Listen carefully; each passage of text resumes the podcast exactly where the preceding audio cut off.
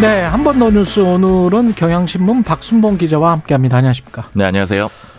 정의당 이야기군요, 오늘은. 네. 예, 강서구청장 보궐선거 여파로 정의당 내부가 상당히 시끄러운 것 같습니다. 맞습니다. 지금 국민의힘이 혼란스럽고 시끄럽다 이런 것들은 많이 주목을 받고 있는데 정의당도 사실은 그 못지않게 굉장히 혼란스럽거든요. 예. 주목을 많이 받았던 건 당연히 민주당하고 국민의힘의 득표율 차이였어요. 이게 17.15% 차이로 굉장히 컸는데 그래서 이제 민주당이 국민의힘 압승했다. 이게 뉴스에 좀 도배가 되고 그랬죠? 이게 강조가 됐는데 음. 사실 그 이면을 보자면은 군소 정당들이 굉장히 힘들었던 선거였거든요. 음. 그러니까 양당 체제로의 뭐 재편이 가속화됐다 이렇게 볼 수 있는데 사실 이제 방금 인터뷰 하셨던 금태섭. 네 금태섭 전 의원 같은 선택? 경우에도 예. 새로운 선택도 원래는 강서구청장 보궐선거 후보를 내겠다라고 예고를 했었었거든요. 아, 그랬어요? 네. 예. 그러면서 이제 조금 빨리 그 창당 시도의 움직임을 했던 건데 음. 결과적으로는 후보를 내지 않는 그런 선택을 했었거든요. 그러니까 그런 것들도 사실은 군소정당들이 좀 쉽지가 않다 이런 음. 지표로 좀 읽혔었고요. 결과적으로 그리고 우리공화당 후보 같은 경우에도 이제 국민의힘이랑 그 단일화를 했었거든요. 아, 그랬습니까? 네, 그래서 이제 네. 여러저러 그 군소정당 후보들이 나오려고 노력은 했었는데 음. 결과적으로는 네 개 정당 후보가 나왔었고요. 예.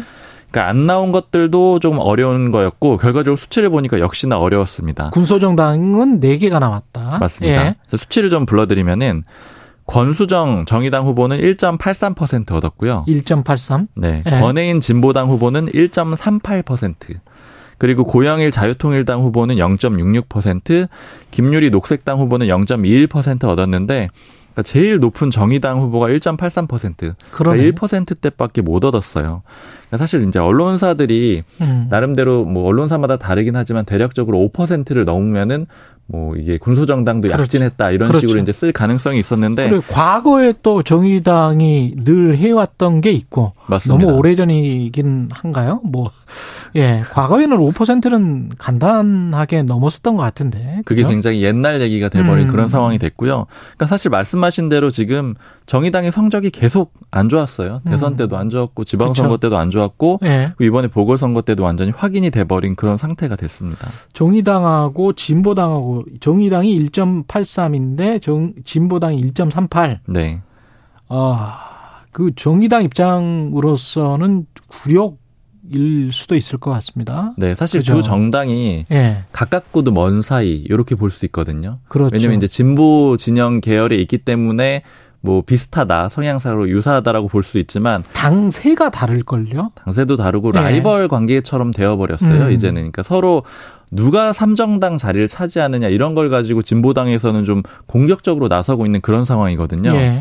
물론 정의당 입장에서는 자기들은 이제 원내 의석수도 많고 삼정당의 그 입지는 굉장히 오래됐잖아요. 그래서 그렇죠. 이제 전혀 상대가 안 된다 이런 입장인데 사실 제가 선거 전에 양쪽 정당 인사들 다 통화를 해봤는데 정의당에서 하는 얘기는 그 굳이 진보당은 우리의 경쟁 상대가 아니다. 그러니까 어. 삼정당의 입지 자체는 우리가 오랫동안 갖고 있었던 거니까 국민들은 그 인식이 명확하다라는 그런 입장이었고 음. 진보당 같은 경우에는 삼정당 자리를 차지하겠다. 이게 아예 이제 후보가 내세우는 그런 말이었어요. 3위 싸움이 치열했군요. 네. 예. 그런데 사실 이제 정의당 쪽에서는 치열하지 않다라고 생각을 했는데 결과적으로 득표율을 보니 음, 이제 0.5% 포인트 차이도 안 나는 그런 상태가 된 거잖아요. 그렇죠. 그러니까 완전히 붙어버린 상태라서 정의당 입장에선 이것도 굉장히 좀 아픈 상태고요. 게다가 서로가 뭐 5% 4% 이렇게 이제 치열했으면 더 보기가 좋은데 1%대에서 서로 치열하면 이제 좀 맞아요. 그래서 예. 사실은 누구도 승자는 없는 상태예요. 누구도 승자는 없는 것 같아요. 다 예. 상황이 굉장히 안 좋은 상태고 음, 그리고 진보당 같은 경우에는 확실히 정의당이랑 각을 세우려고 했던 게 이번에 선거 운동을 할 때 이제 뭐 어떤 얘기를 좀 담았으면 좋겠느냐 기사에 그런 걸 물어봤더니 하는 얘기가 이재명 대표의 체포동의안 부결을 당론으로 채택한 정당은 진보당뿐이다 이 얘기를 딱 하는 거예요. 그렇군요. 그- 근데 따지고 어. 보니까 그렇더라고요. 민주당도 예. 부결 당론으로는 안 했고 음, 정의당은 가결을 당론으로 채택을 했었잖아요. 그렇군요. 그러니까 이 얘기는 이제 정의당하고 딱 대조되는 그런 효과를 누리겠다 그런 의도도 있었던 거예요.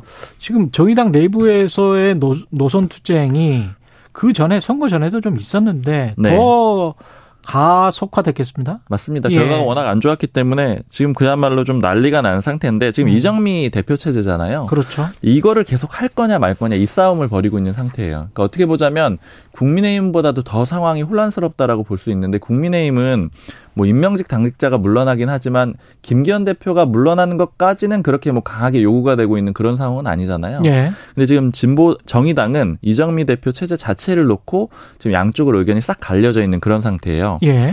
그제 보면은 청년정의당 그 지도부가 총사퇴를 요구했습니다. 그러니까 김창인 청년정의당 대표가 스스로 물러났고 음. 그다음에 다른 지도부도 다 물러나야 된다 이렇게 요구를 했고요. 그다음에 대한신당 당원 모임이라고 해가지고 이 정의당을 좀 내부적으로 보면 의견 그룹들이 꽤 많이 나눠져 있거든요 예. 당내에. 근데 이 대한신당 같은 경우에도 어제 입장문 내고 지도부 총사퇴해야 된다. 음. 그리고 전국이 권한까지 위임받는 비상지도부 구성해야 된다라고 했는데 이 얘기는 전권을 가진 비대위를 꾸리자 이렇게 요구했다라고 이해를 하시면 됩니다. 예. 그리고 세 번째 권력이라고 해서 이제 좀 적극적으로 나서고 있는 또 의견 그룹이 하나가 있는데 여기는 류호정 장혜영 의원이 속한 곳이에요. 그러니까 예전에 보면 이준석 전 대표 불러가지고 그렇죠. 강연을 해가지고 또 주목을 받기도 했었거든요. 이 그룹 역시도 지도부가 총사퇴해야 된다 이렇게 요구를 한 상태입니다. 주요 그룹들이 전부 다 지도부 총사퇴. 예. 그런데 이게 또 정의당 내부를 좀 들어보니까 음. 이세 개 그룹이 메이저는 또 아니에요. 아, 그래요? 네. 그러니까 주요 그룹, 그러니까 그룹이 여섯 개는 되더라고요. 아? 제가 대략 세보니까 다섯 개에서 여섯 개 정도가 되는데, 음. 가장 메이저 그룹은 인천연합이라고 해가지고, 아, 거기가 이정미 대표가 속해 있는 곳. 그러니까 아. 지도부가 있는 곳이 이제 당연히 메이저 그룹이겠죠. 아, 그렇겠습니다. 예. 그리고 두 번째로 큰 그룹이 전환이라는 그룹인데, 여기가 이제 후보를 낸 그룹이에요. 음. 그러니까 이제 가장 큰 그룹 두 개는 지도부이고 후보를 냈으니까, 음. 이번 선거에 이제 책임을 이제 져야 되는 입장이기도 하고 어떻게 보자면 현재 상태를 유지하고 싶은 거죠. 왜냐하면 그러네. 후보를 냈다 보니까. 예. 그래서 이제 대결 구도는 좀 작은 그룹들하고 큰 그룹들 두 개하고 이렇게 좀이 갈려져 있다 이렇게 이해를 하시면 그럼 어떻게 되는 겁니까? 이정미 대표 체제가 유지되는 겁니까? 이게 끝나는 겁니까? 지금 방금 말씀드린 음. 대로 이제 메이저에서는 유지하겠다. 특히 이제 이정미 대표는. 이 체제를 유지하겠다라는 그런 입장인데 예. 이 작은 그룹 세 곳에서 다 지금 공격을 집중적으로 하고 있는 그런 상황이거든요. 그래서 이제 예측을 좀 안팎으로 물어봤는데 뭐 엇갈리더라고요. 당연히 이제 지도부 쪽에서는 뭐 유지가 된다라고 하고 있고 음. 이제 세 번째 권력 쪽에 제가 좀 물어봤거든요. 그랬더니 버티기가 쉽지가 않을 거다, 어려울 거다 이렇게 얘기를 하는데 이제 하는 얘기들은 뭐 청년정의당도 이제 계속 이정미 대표가 물러나 물러나지 않게 되면은 적극적으로 나서서 기자회견을 할 거고 세 번째 권력 같은 경우에는 이제 대한신당, 이 대한신당은 박원석, 김종대 전 의원이 속해 있거든요. 아 그렇군요. 네, 그러니까 네. 요 사람들 그래도 이제 스피커가 좀 있어요. 세 번째 네. 권력도 류호정, 장혜영 의원이 있고요. 그래서 이제 음. 이런 쪽에서 연합해가지고 소통관에서 뭐 기자회견도 하고 계속해서 압박을 할 거라는 거예요. 음. 그러니까 어쨌든 버티기와 그다음에 흔들기가 계속해서 한동안 좀 이어지는 그런 그림이 될 것 같습니다. 알겠습니다. 지금까지 경향신문 박순봉 기자였습니다. 고맙습니다. 감사합니다. KBS 일라디오 최경영의 최강사 2부는 여기까지입니다.